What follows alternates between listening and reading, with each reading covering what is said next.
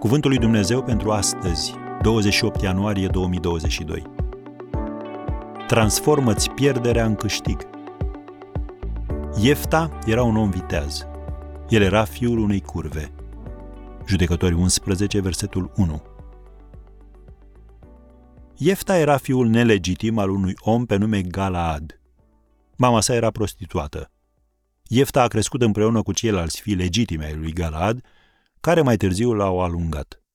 Tu nu vei avea moștenire în casa tatălui nostru, scrie în Judecători 11, versetul 2. Așa că a ajuns să trăiască într-o peșteră.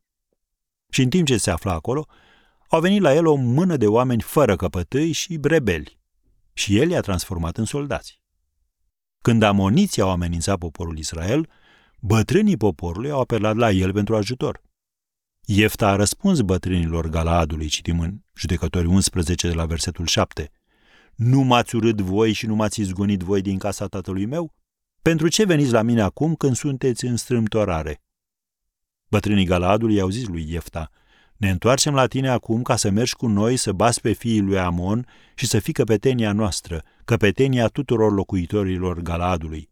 Am încheiat citatul. Și nu numai că Iefta i-a condus spre victorie, dar numele său este onorat în Biblie alături de oameni ca Avraam, Moise și David. Viața sa este plină de lecții. Iată una importantă. Respingerea poate face parte din planul lui Dumnezeu pentru viața ta. Iefta a fost respins din motive pe care nu le putea controla. Între altele, era un fiu nelegitim.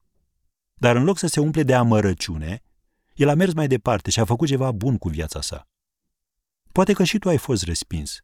Pentru că ești bătrân, tânăr, inteligent sau prost, drăguț sau urât, privilegiat sau sărac, atrăgător sau neatrăgător, bărbat sau femeie, alb sau negru și așa mai departe. Prin harul lui Dumnezeu, Iefta a luat o situație urâtă și a transformat-o într-una frumoasă.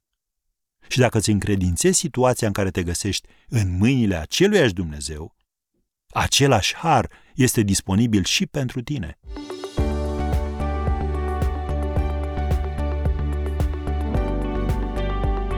Ați ascultat Cuvântul lui Dumnezeu pentru astăzi, rubrica realizată în colaborare cu Fundația SER România.